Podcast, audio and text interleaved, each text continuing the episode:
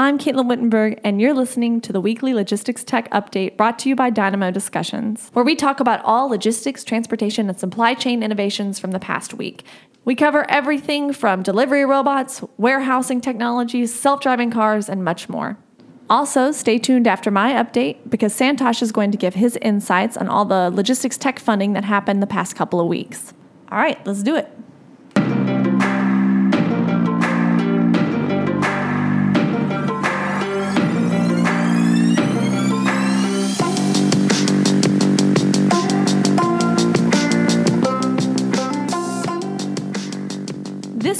Lyft invented the bus route.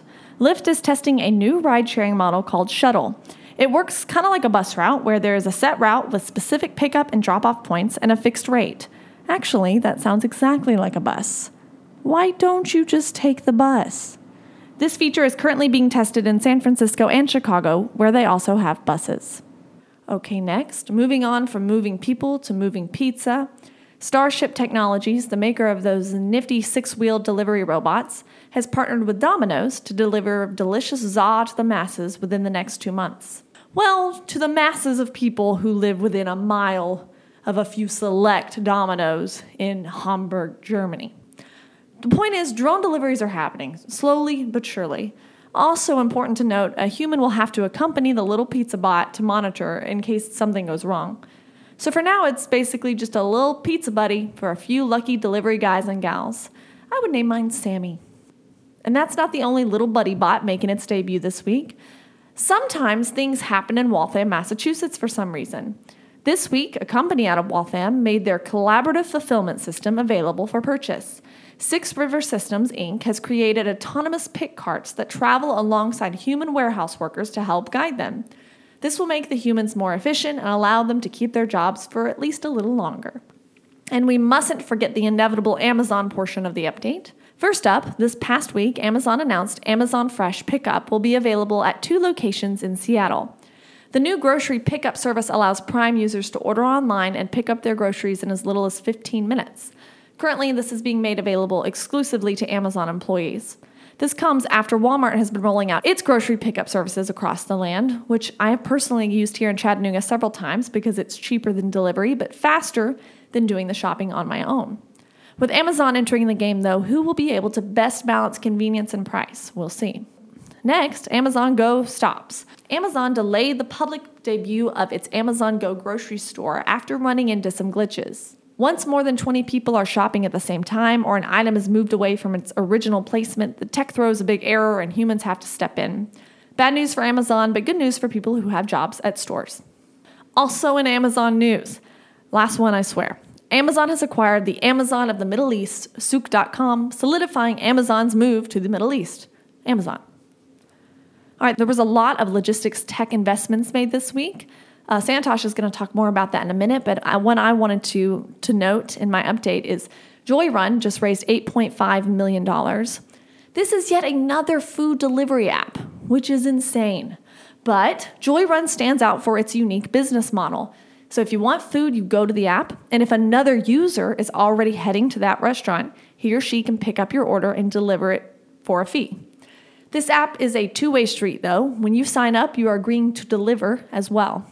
Another interesting feature you can opt to do a delivery for free for certain users, which to me creates an environment ripe for awkwardness. Do I charge this person with whom I'm vaguely acquainted a fee?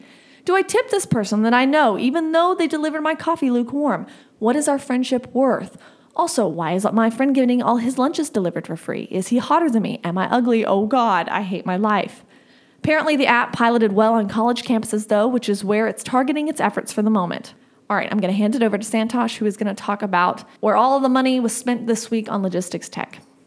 So, uh, back, uh, it's been a couple weeks uh, since everybody last heard from me, and a lot has happened. Uh, so, during that time period, I got married again.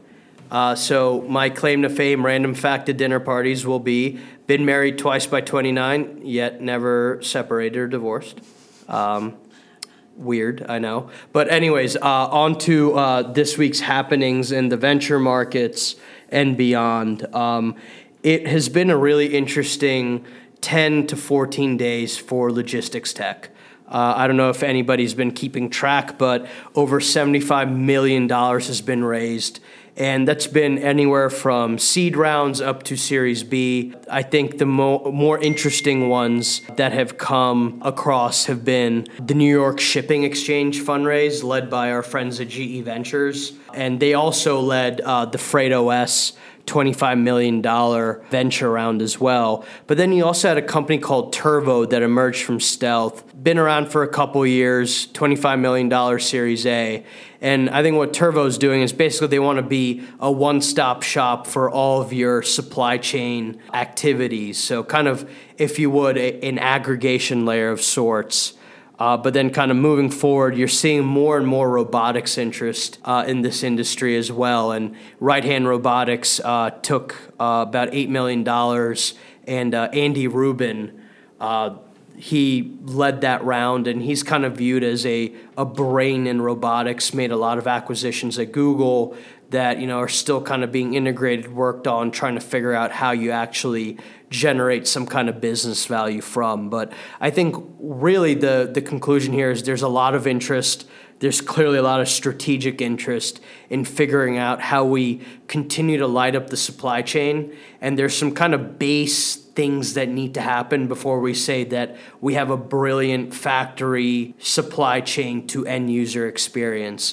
And a lot of that is kind of around just restructuring and rethinking the basics of the way we ship goods. And I think that's what you're seeing with standardized contracts at New York Shipping Exchange, as well as kind of the the marketplace type concepts that Freightos has and bring that full visibility end to end online. But uh, we're moving on to the next thing, and I think this is really interesting because we run into situations where our founders are selling into regulated industries or the government. And uh, this week, you know, the, the news out of the White House is that Jared Kushner has been tapped to kind of lead this White House Office of American Innovation. And, you know, what an awesome moniker, American Innovation.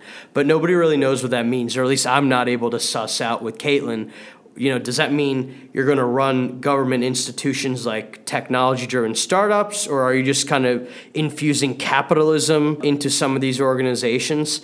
My thought process is either way, if you want to be competitive and truly say that you want to bring the best of business into government, you're going to have to use technology, you're going to have to use emerging startup principles, and you're going to have to have some level of business model innovation. And in the process, yeah, you might see some institutions that are privatized, you might see some right sizing of certain departments when it comes to staffing. But ultimately, I think the US citizenship really deserves the best minds focused on running the government. And I think leveraging the best practices in the process do benefit American citizens. What I hope is not going to happen is, you know, more crony capitalism, continued nepotism, or pro isolationist philosophies to permeate in DC. But uh, let's see, you know, not all bad, um, you know, coming out of out of uh, Washington. I think we got to give them props that this might actually be a forward-thinking effort. You know, lastly, uh, this morning we saw kind of this publication from Axios talking about the next startup hubs, and uh, you know they've peppered around the country uh, you know, various cities that they think might emerge as kind of the next big player away from, you know, Silicon Valley, New York, Boston, you know, Chicago to some degree. And uh, I think it's pretty interesting that you have uh, what I would say three in the southeast and then four in the south. And, you know, specifically by name Nashville, Raleigh, Durham, Atlanta, Dallas.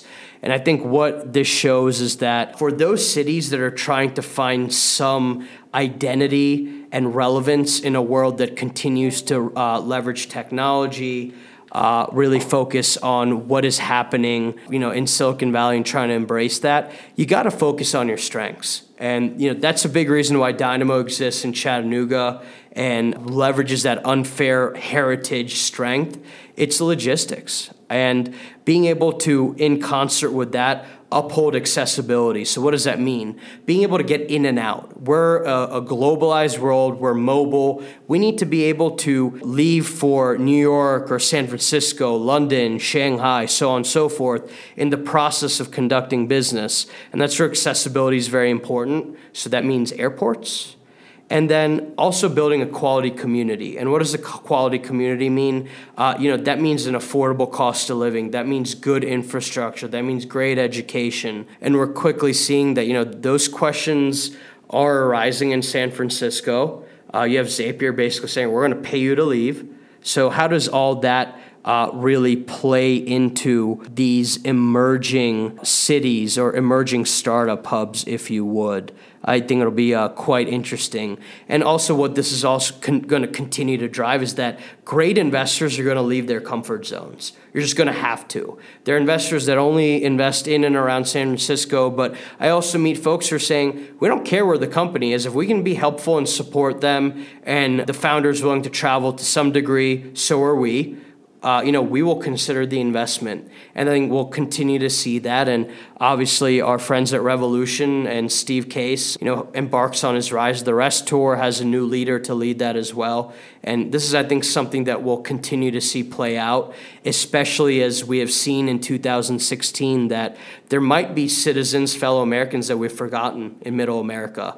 And they have certain innovation needs and product needs as well that I think, um, you know, these mid tier cities could potentially capitalize on. But at that, you know, I'm signing off. You know, have a great weekend, and uh, we'll be back in a couple weeks. Cheers.